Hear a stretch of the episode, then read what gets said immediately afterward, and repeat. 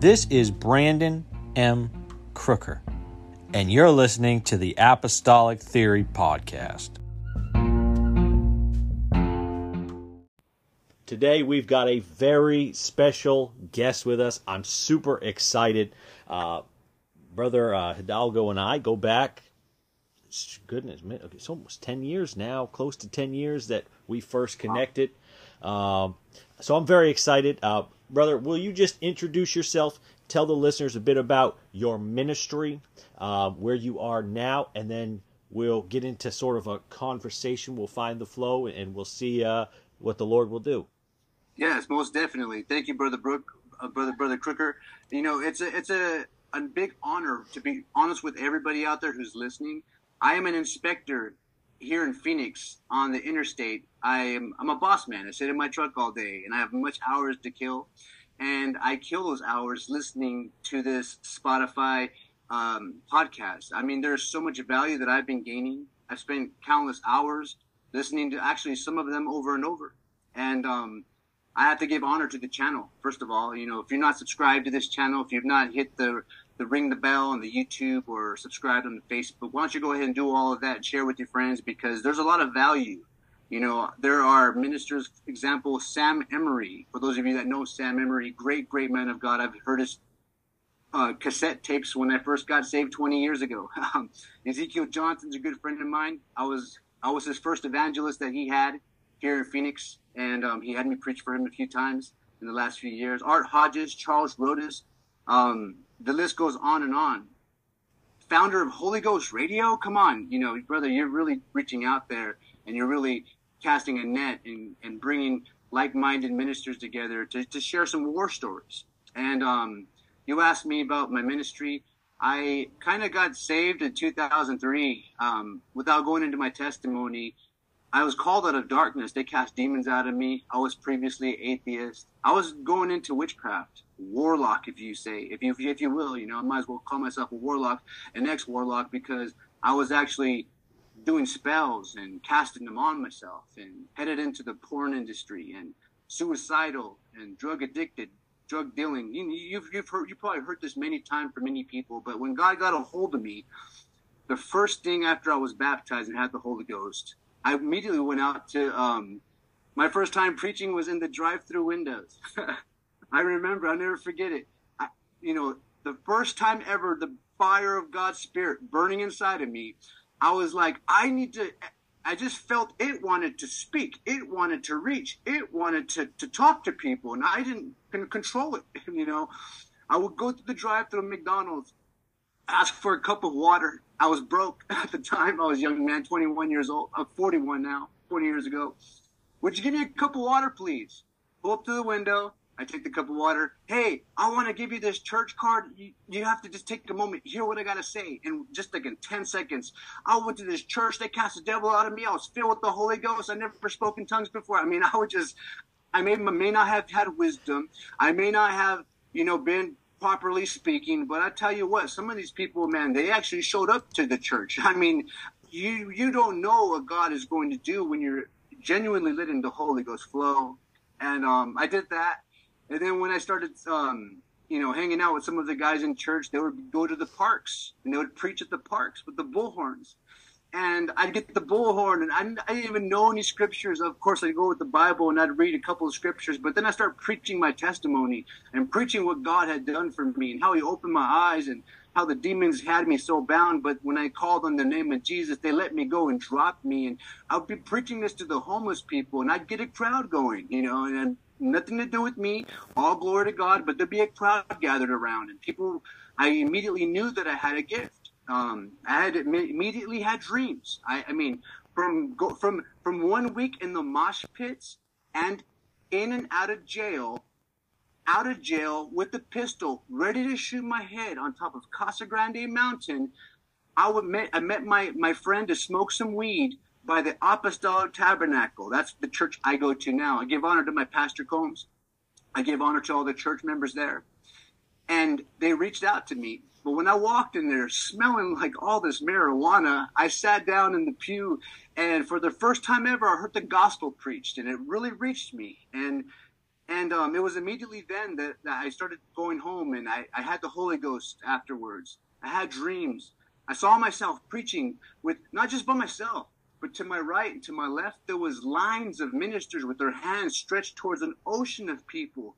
And and I was preaching in my dream, an older man, my hair was all gray, and I was speaking, and from the front to the back, people would be filled with the Holy Ghost. And I'd wake up from these kind of dreams, and I'd share them with the brothers in church, and they would just kind of like shrug their shoulders, like, "Oh yeah, that's cute." You know, they didn't really, they didn't really, um, they weren't excited as I was, you know. but um, I believed in it. It's all that mattered. I believed in it. So I began to preach in the parks. Then I went into the nursing homes, and that's where I experienced the gifts of the Spirit for my first time ever. And believe it or not, I didn't have no Bible college. I was only saved for a month. And I remember a woman named uh, Loretta, uh, she had this tumor on her hand. And I came on the Monday. She says, Son, come here. Come here, son. Remember you prayed for this tumor that was on my hand? And I looked at it and it was gone. And it was a, a white scar, a line. She goes, In the middle of the night, God dried it up and it fell off. And I sat there and I realized then it's not about what people make it to be about. It's about just reading the book of Acts and placing yourself in it and believing you to be one of them. Because he called us to be one of them.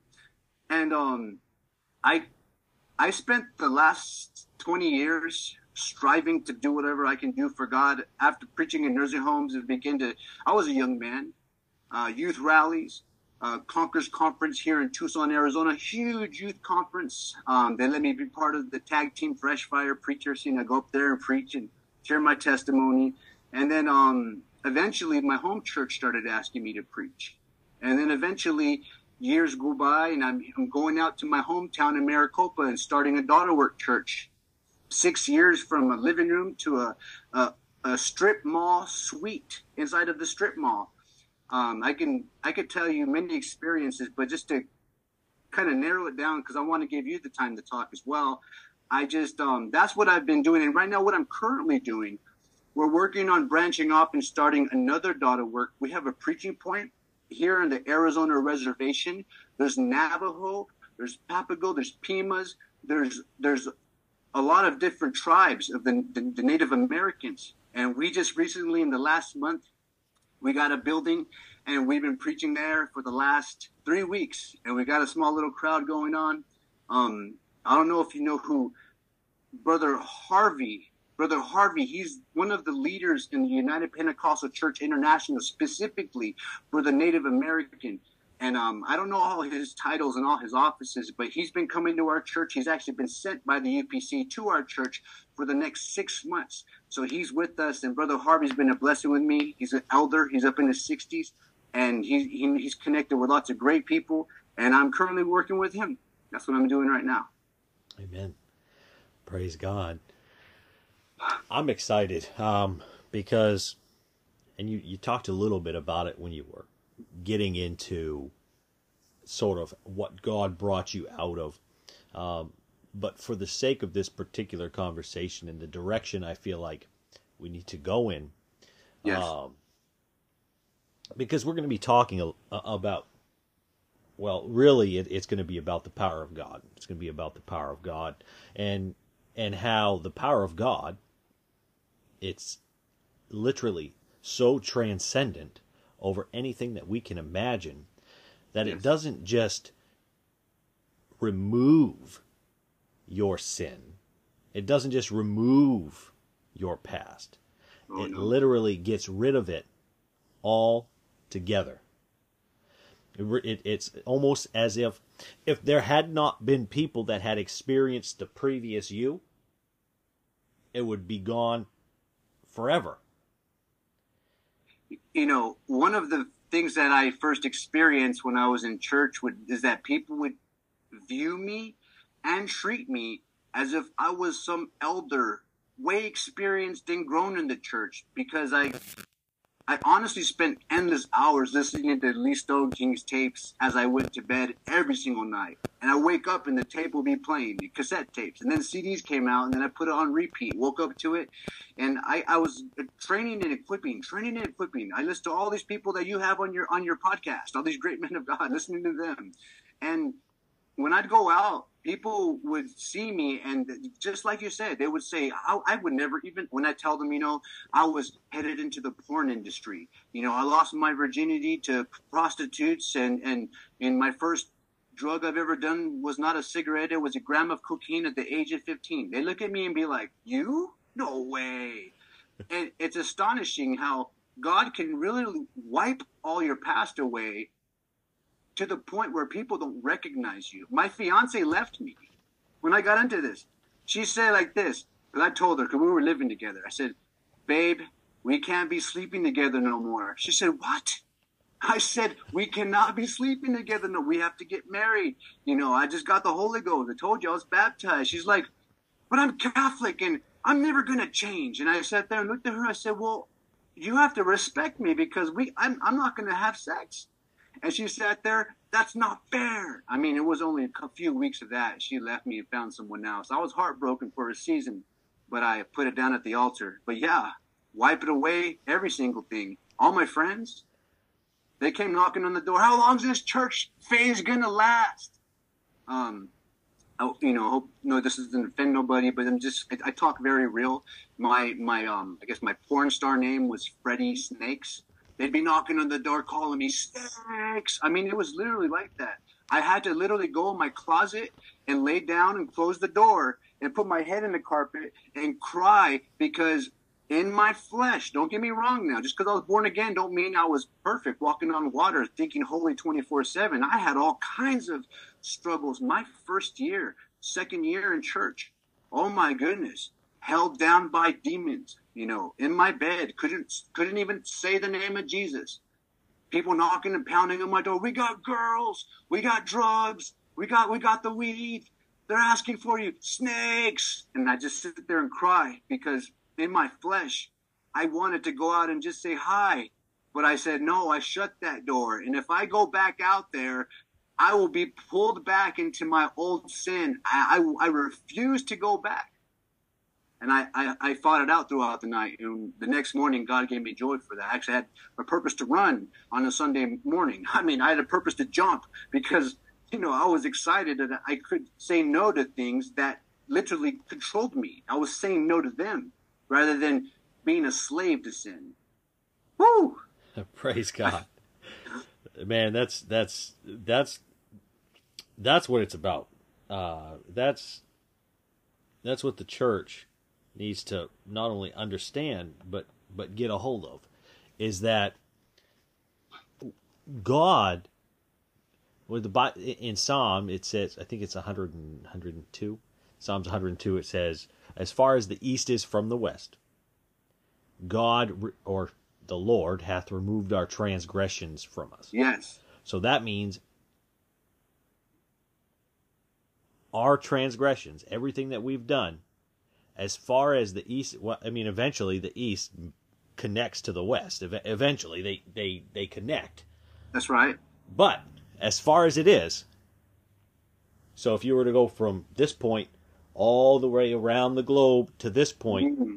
that's how far our transgressions are removed from us. So what the church needs to get a hold of and i've i've been i've been so about this bro I've been so about this. I wrote a book about it, Restore.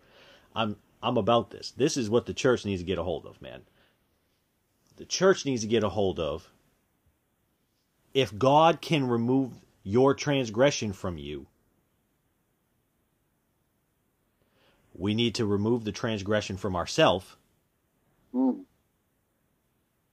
And the church needs to remove the transgression from you as well from ourselves, and the church also needs to let it go. Absolutely. We get we get in this habit, and I, I, I think it's interesting. The Apostle Paul, how he writes, he he in his writing, he said, you know, uh, adulterers, fornicators, drunkards, liars. Uh, he just goes down this list of all these different things of people that will not enter into the kingdom of heaven, people that won't Oh, yeah. go to heaven. But then he goes, he continues, and then after that he says, "But such were some of you." Ooh, right? And we, we like to put sins on a scale. We like to say, well, this is oh so much worse than anything I've ever done. I'm I I'm I'm a good person. I, I, I do things right and I play the part and I look real good and I look nice on Sunday in my suit and I, I look I you know I I'm playing the part and I'm real nice to everybody, but you forgot that under your breath if you're grumbling and complaining, that's still a sin, bro Or hating your brother in your heart. hating your brother in your heart, that's a sin. And here's the thing Jesus says, He said, uh, He said, if you even think about a woman in a way to lust after her, you've already. Yes. So he takes the Ten Commandments, right? And then he says, okay, in your humanity, you're never going to be able to do this. They couldn't keep the law if it was looking them in the face. Right? And now here you are. Here's Jesus. Here's God incarnate. He's in the presence of these people, and he's telling them that's not good enough. He's literally saying you've got to take it a step further, but you mm-hmm. don't have to do it on your own because I am with you always. He said, "I may not, I may not be with you in person, but when I leave, I'm going to send you a comforter." in my name, I'm going to send, I will be your comfort. And I will be there. You talk about, and God will not give more to you than you can bear. And when there's an opportunity to send, you know, eh, he'll make a way of escape. Well, yes, of course he's going to make a way of escape. Jesus is the way of escape. Yes. You, know, brother Brandon, what you're saying is powerful. It's even preaching to me. It's it's very easy for me to have a list. Like I even prepared just little pinpoints of the things God delivered me from: atheism, drug addiction, drug dealing, prostitution, um, in the mosh pits, cutting myself, been to jail twice for extreme DUIs, suicidal. You know, demons cast out. You know, I I, I can preach revivals with this because I've done it many many times. But I like how Jeff Arnold says. He goes, "Don't give me that old testimony." Don't give me that testimony from back in 1971. I was a drunkard, you know, but God delivered me. Give me that one from last week where you cussed at the dog and you kicked your cat. You know, give, give me the testimony where where last last last year you were going through this this and this and this, but you didn't tell nobody because you were too busy putting on the facade and and keeping that high profile image. I can tell you, brother Brandon, I have to preach to myself. And what you said, that's found in your book. You're talking about us forgiving ourselves and then the church forgiving us. It's weird. When I came out the world, no matter how worse my sin was from everybody's, I was hugged, embraced, loved. But let me climb the, the totem pole. Let me gain a ministry. Let me start a daughter work. One time, Pastor Dylan flew me out to uh, Madison, Mississippi to the Apostolic Conference. I was on a stage holding a microphone, looking to my left and right at all my heroes that I listened to the cassette tape since 20 years since I've been saved. Mark Morgan, you know, you got Court Chavez behind me, you got John Arcovio right here. I mean, Lee Stoneking was preaching at this conference, and and you know, when you get to a place where you're you're you you're no longer in those sins of the world, and now you're living up here. I told you a little bit a while ago that I started a daughter work and I pastored for six years with my wife, and it was tremendous success. Matter of fact, the very last service I was ever in, very last one I was ever in, I was baptizing multiple people in this swimming pool, but I was leaving. Why was I leaving? Because I was struggling with a fear. Uh, for those of you that don't know, my son, he had an eight centimeter brain tumor at the back of his head. And God did a miracle. And now, this is the divine miracle. I'm not trying to take it all that direction, but there's YouTube videos where there's documentations of God causing the roots of this tumor, wrapping around the stem to miraculously disappear. It actually it pushed me into like an evangelist where I was being flown out across the country preaching this specific testimony. Well, about six months of doing this, my wife had a 13 centimeter mass in her in her abdomen they thought was cancer, and all of a sudden, I wasn't so strong, brother, brother Brandon. I wasn't I wasn't so you know enthusiastic because people would try to comfort me, right? The church they'd say, brother Freddie, the devil's just after you because he's mad at you. You just got back from India preaching a, a, Holy Ghost crusade. You just got back from Mexico preaching crusades. And now you're preaching here, you're preaching there. The devil's just after you. And somehow in my psyche, you know, in my in my ability to not be perfect, ladies and gentlemen, can I can I can I be human as well? I sat there and got scared. I said, man, if this is the kind of way that I'm going to get attacked, maybe I should just lay low from preaching. Maybe I should just take a few steps back. Maybe I ought to take off this mantle, get the keys to my church, and give them back to my pastor. And that's what I did. And in that season of doing so, rather than people running and throwing arm around me, I personally felt, and of course, people will say the devil playing in my head, but I literally felt that people rejected me. You know, you're supposed to be the leader over there. Who else is going to do that?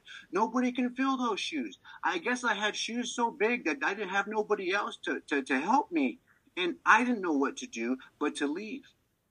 And when I left, it actually put me into a big depression. It put me into about five years of not preaching at all. Not preaching at all. That season ended in my life about 2019. 2020ish. Actually, COVID. When COVID came, I was like, "All right, God, I'm putting the mantle back on." But for that season, it's odd how the church had a hard time forgiving me, loving me, restoring me.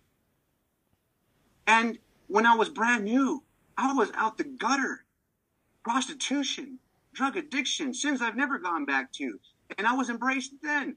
Mm. Just as you said in your book, I had a hard time forgiving myself, and it took even a long time for the church to forgive me because that church that I pastored and planted, it did fall apart and come to nothing. People have testimonies and experiences, born again, authentic, but there's nothing standing there. Mm. To this day, I live with that pain.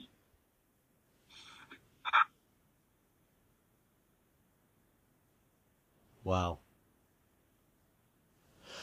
I feel to say something, and it, it may not be popular, but I feel to say it. So it may yes. it, it, it, brother say it. I, I mean, it may I'll, it, I'll it may lead to me losing to some. It may lead to me losing some um, faithful listeners, but. If, oh, if, you lose some faithful listeners, but it ministers even to me, can I receive a word from God? Can, can I receive something from the Lord? You know that that's how I feel right now.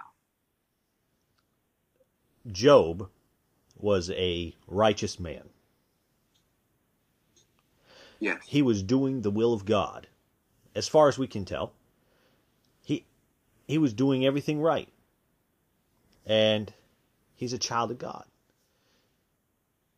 And the devil's fighting mad because he has this conversation, this pardon the vernacular, but this scumbag, he's walking around, he's saying, uh, he, he's in the, in the face of God, and God says, "What are you doing?" He goes, "I'm just walking to and fro. I'm just walking. I'm just hanging out. I'm just walking around." Well, God knew that's not just what he was doing. God knew he was looking. And then he gets to the heart of Lucifer in that moment, and he says, "Well, in your consideration, right." While you're walking around trying to hurt my people. Have you considered my servant Job? He goes, Yep, I've considered him. I've thought about him. But I'm so fighting mad because you've got a hedge around him. And I can't touch him. I can't touch right. any of his things. I can't touch anything anything that he has. I can't right. touch his person because you, because you've got this hedge around him and it ain't right. Right. When you receive the Holy Ghost, God put a hedge around you. Yes. And to the listeners, when you received the Holy Ghost, God put a hedge around you, a hedge of protection. That hedge of protection God put there And there is not a single thing that the adversary, which is what Satan means, Satan just means adversary. There is not a single thing that the adversary, who is a fallen angel, Right. he only has the power that was given to him by God. He can't touch you or do anything to you without God's permission. It's true. Yes. So no matter what you find yourself in, no matter what you're going through, uh, no matter what financial situation, what financial distress you come up upon, and it's easy to look at the situation from an outside perspective and say, well, if you just had more faith, uh, that's I'm not here to make accusations. I'm here to tell you the truth. God, without your hedge of protection, is still your protection. Amen. He's still the strong tower that the righteous can run into and be safe. Hallelujah. He's still your buckler, your shield, your defense. He's your Amen. protection. The Bible says, take up the shield of faith. Well, if you're taking up your shield of faith, that's your trust in God. Because that is what quenches the darts, the fiery darts of the adversary. Hallelujah. So when you walk in faith and you walk in trust, it's it's easy to say I trust God when everything's great, bro. But when your world's falling apart and your family's getting sick and your church is falling apart and the adversary, here's another deal. I this is what I believe. I believe that the apostle Paul, he says, there is a messenger of Satan that was sent to buffet me and it's a thorn in my flesh. There are there are scholars who think it was a thorn a literal thorn in his flesh he couldn't get out. There are scholars that say it was just his eyesight. He just he just was he was going blind and because there there's a point where he says if I if I could have your eyes if I could I would do no. I believe. I believe that it was a messenger, a literal messenger of Satan that was whispering in the apostle Paul's ear that was saying, "Hey, do you remember? Right. Do you remember when you were holding the coat while they stoned Stephen?" Uh huh. Do That's you- right. Do you remember when it was your fault that that that child's parent got murdered, incarcerated, tortured? Do you do you remember that? And here you are, you're you're preaching the gospel and and, and you're you're you're seeing people saved and who are you? Who are you, Paul? I've heard the voice of the enemy come to my mind and tell me, yeah, you've started a great church and for years you had people have faith in you, but now look at those people. They have no faith in you. And you know, the way ministry works whenever you're submitted in the church, I, I'm submitted to my pastor. I'm submitted hard, you know, and I, and he uses me to, to preach here and there, but you know, the enemy's constantly reminding me of the fact that people have fallen because I cowered down to the, the enemy and, and the spirit of fear. I mean, without being too graphic or to scare anybody out there, because there's lots of people out there that think this. They think that once you get the Holy Ghost, you don't ever have to deal with demons again. You don't ever have to deal with spirits that can oppress you, torment you, uh, possess you. They they have that idea, but I can tell you, whenever I stepped down from the ministry that I was leading in Maricopa for six years, I fell into this self condemnation. The enemy didn't have to beat me up. I beat I beat myself up. I mean, I sat there and said, "Look at you, you loser!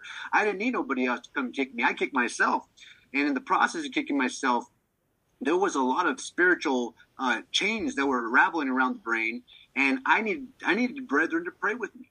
And that's another thing out there for those of you that are listening. And if you've ever been delivered of spirits and you've received the Holy Ghost, been set free, and you've ever been somehow entangled again in, in bondage where, where you need to be once again set free, can I tell you that there's hope for you?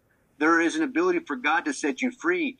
And, and, and don't believe the lie of the enemy that says that you don't need to be set free. There, there's deliverance for the church as well. It's not just for the, the sinner out there, the, the brother Freddy's out there who came out the streets broke, busted, and disgusted. Can I tell you, those in the, the, the church house, those that are fifth generation apostolic on your mom's side, sixth generation on your dad's side, you know, can I tell you that if you need deliverance the same way God delivered me, God can deliver you. I'm sitting here walking in deliverance for the last going on four four years now, and I'm trusting God. Yeah, I'm I'm not preaching great revivals like I have back in my past. I'm not planning daughter work churches and preaching crusades like I have back in my past. But you know what? I said, God, I'm going to be faithful to the small things again, like I once was. When and I and basically right now, brother, where I'm going to is I'm going back to the things that fired me up when I was a new convert. And, and it's not an easy thing because, like in your book, as you mentioned, you have to forgive yourself process. It is a process. And there's going to be people in your life, people that you look up to, who may never, unfortunately, who may never see you as God sees you. I believe that. And that's not necessarily a bad thing, but I can tell you it's not a it's not a good thing. Right. Because we have a responsibility as leaders, as leaders in the church, um, I, con- I consider myself a leader just because all this content I put out, the writing I put out, it's impacting lives. People are absorbing it. People are responding. They're writing to me, asking me for advice on things. But here's the thing my heart gets broken when we get so caught up in this sort of cycle. Maybe that's the best way to put it. This cycle of and really, we might as well just call it what it is. It's an unbelief. It's an unbelief that God can change us. New converts that come in, yep, we believe they get the Holy Ghost. Oh, yes, we're all excited. and We have faith, right? We have faith. But then, when your pastor makes a mistake, you're right there ready to condemn him and hang him and kick him out and hold a coup, right. trying trying to you know kick him out of there because he said something you didn't like or because he fell in moral failure. God hmm. forbid. Mm. Yes. But here's the thing: even pastors deserve restoration. Even evangelists deserve restoration. It's not just for the new convert. It's not just for the backslider, and it's not just for the for the prodigal. Okay? Ooh, it's for every single child of God. When we have that faith for everybody to receive that same freedom that you just spoke of, that's whenever, and when we look at each other saint to saint and, and have faith for each other, I believe that's when we will truly be the light of the world that Jesus spoke of. A city set upon a hill that cannot be hid. I think a lot of times we're hid and our light's not shining because we're judging each other, looking at each other, holding out rulers, measuring each other to ourselves. And it's like a invisible spirit stronghold on the minds and we've displayed all the church, and God even operates through us all because He, you know, the gifts and calling are without repentance. You can have a whole church service on fire and, and, and have certain individuals shun or ignore a certain individual because they fell away. They fell fell away into sin. Or maybe it's been gossiped about them and they didn't, but people perceive that they've fallen into sin. And, you know, it's not our place to be out there in the microphone and, and setting everything straight either. Sometimes God makes us take the, the low road, the back the back way home. yeah, yes, sir. Yes, sir. Romans chapter eight. Romans chapter eight, bro. You know it. There is therefore now Woo!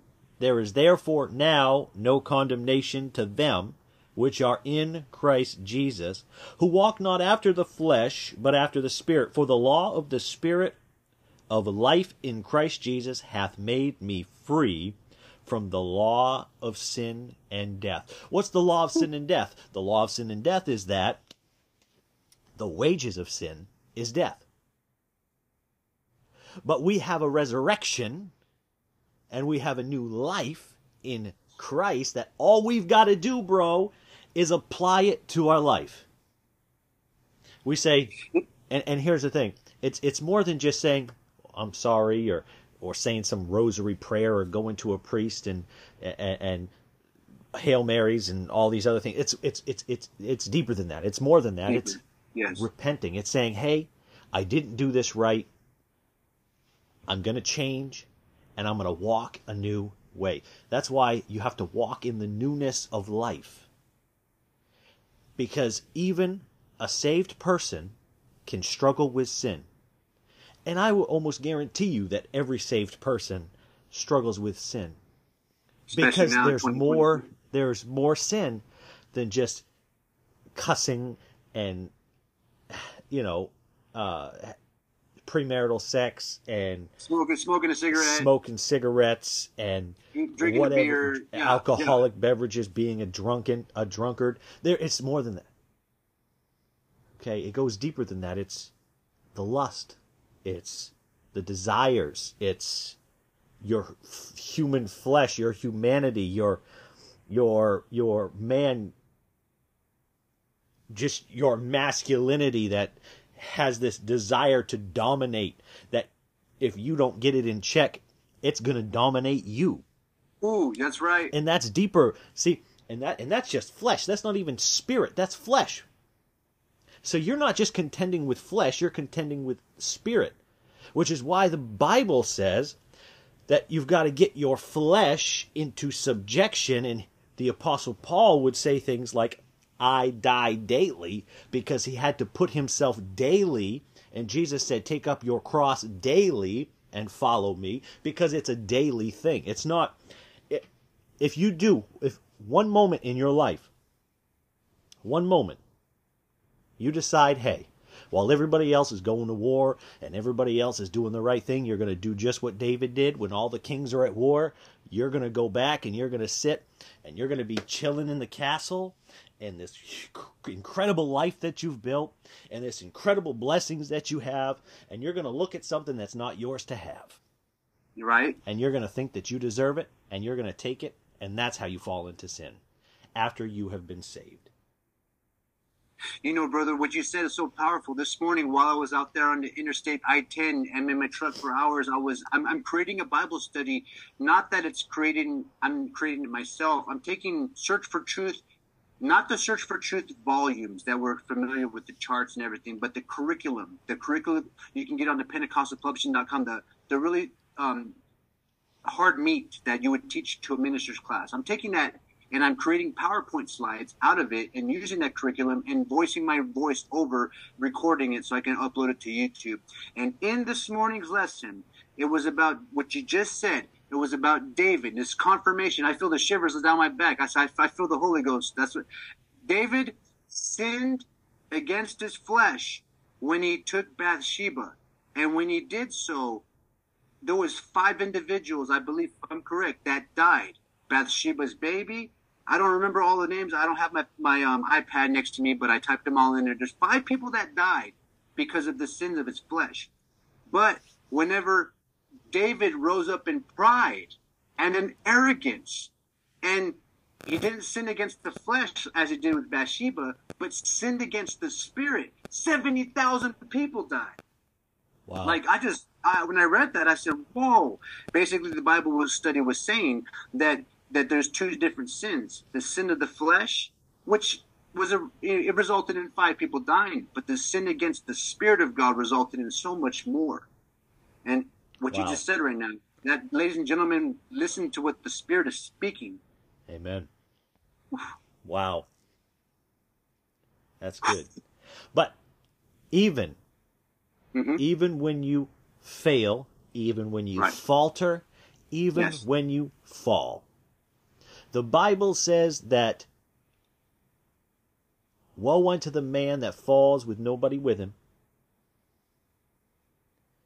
lest he have someone to help him up. Yes, The just man falls seven times and gets back up, but a wicked man falls into mischief. Ooh, So the key, and this is what's critical, is the first, you've got to get back up. Right. The second thing is you need some people, some Bible believing, God fearing, Holy Ghost filled people that Yes. believe that the Word of God is true and is forever settled in heaven. That it doesn't matter how you mess up, it doesn't matter how far you've gone. It doesn't matter what you've done. It doesn't matter how far away from the Father's house you've gone. No matter Yes. how deep into the pig pen you go. No matter how much you have to experience in life or do experience in life before you come to yourself and your senses. And you say, man, I had it awfully good in the Father's house and he's rehearsing the this prodigal son. He's rehearsing the whole way home. He's saying, Oh, yeah. "Oh, I gotta go home. Even the servants in my father's house, have it better than I've got right now." And he's That's saying, right. "I'm I'm gonna say sorry, and I'm gonna tell him I don't deserve to be his son." And I'm gonna tell you what. He gets there, the dad doesn't even give a wooden nickel what he has to say. right? It don't matter because I know that you're sorry. You're back. I love you. Yes. I'm embracing you. Amen. And he doesn't just he doesn't just say, "Okay, come home." What's he do? He gives him his best robe. oh, He throws a party. He gives him the best, the bet, the fatted calf, the best calf that he can get, and the elder brother. The elder brother get is my the, ring. Get my shoes. the elder brother. Put them on him. and the elder brother does what the church today wants to do to you. The elder brother says, Well, why are you receiving him? I mean, he was out here, he wasted your money, he took your money, he went and wasted it, living a incredibly stupid life, doing incredibly stupid things with God knows who, doing who knows what, probably been in jail a few times, and now none of his friends are there because he doesn't have any of the money left. And so he's just coming back, and you know we don't. I just don't think it's genuine, and I don't think that he deserves it, and I don't think. Listen, none of us have the right to say who does and who doesn't deserve it. That's God's. Let's put him on a five-year probation. let, let, let's sit him down for the next half decade, and let's make him prove himself. That way, he'd be worthy enough to join the ministry once again. I like that you said that because I feel this too. I've been there. How long was it between the moment that Jesus died, or maybe I should go back to the moment that Peter denied Jesus Right? and the moment that Jesus restored him?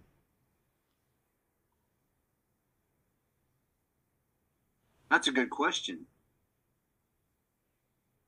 How long did it take from the moment he denied him thrice to the time he was restored? Tell us, brother. I, I that's just I just felt to say that I I didn't I know it wasn't think of, that's a good question. I mean, it's making my, my, my mind run in many directions. That's Okay. a good question to think about.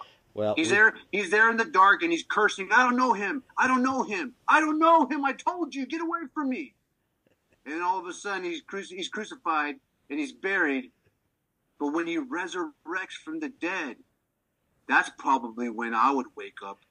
I'd sit there and say, "What? Are you serious?" And then I would immediately fall, feel as if all the scales fall from my eyes and all the shame and bondage falling off of me. I really believe the resurrection power Jesus had was so powerful. Not only did it raise the people in the graveyard, but he went down and those who died in Abraham's bosom, immediately rising with Christ as he resurrected. I mean, I'm surely at that moment right there, Peter in his spirit was resurrected, you know, enough to go back with the women and all the brethren and preach a revival and wait and tarry for the Holy Ghost to be outpoured. Oh, that resurrection is what restored him. Amen. Because when I think about the resurrection, it restores me. You know, I don't need all the time my brethren to love me. I don't need all the time people to call me and want to want to fellowship with me. You know, and maybe it might be because I failed in the past and I'm no longer viewed the way I once was viewed as a trusted uh, uh, minister, and and it boggles my mind because in my heart I'm like, God, I know you can trust me, and it's like, okay, God, resurrect me. Father, I have to go back to your resurrection so that I can be resurrected.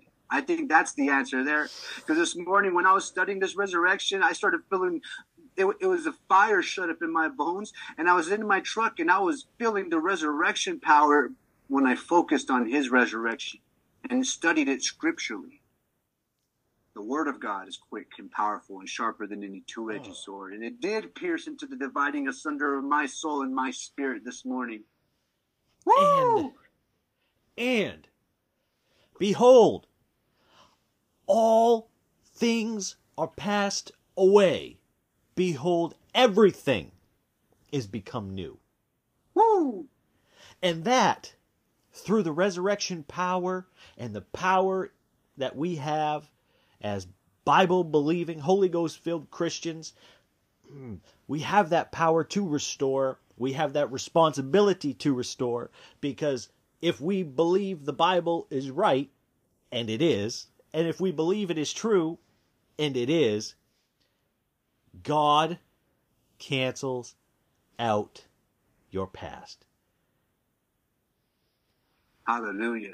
And brother, I mean, if you think about it, the past, it doesn't even exist. It exists in our mind and the memory. And we choose whether to rebring the, the, you know, he says, cast down those imaginations and every high thing that exalted, itself, against the knowledge, knowledge of, God, of, God, and bring every thought into the captivity, into every the thought. obedience, obedience of Christ.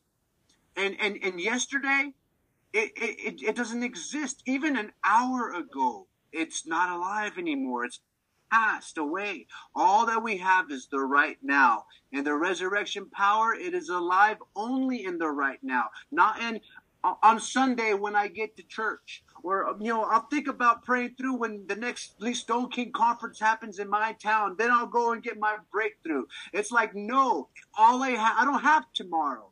What is life? It's a vapor. You're making ramen noodles, uh, spicy chicken noodles, and you see the vapors going up. And how long do they last? Are they there next week? No, they're gone in seconds. That's your life. You're not promised tomorrow, but all we have is right now. And right now is the time to X out your past. Right now is the time to resurrect in the resurrection power of Christ and live again. I'm speaking to myself. Live again, Freddie Hidalgo. Live again. Brother, Brother Crooker, live again. Now. And be restored and be renewed and resurrected. That is God's purpose. That is God's plan. And let's get behind it. Brother, I feel the restoration power moving in my spirit. If anything, if if anybody out there, you know, if you don't feel what we're feeling here on this podcast, understand I'm getting my resurrection power. My brother here is being resurrected as we speak. We are becoming one in Christ. And this is the way he prayed for that we'd all become one. That's when we can shine our light so bright as a church.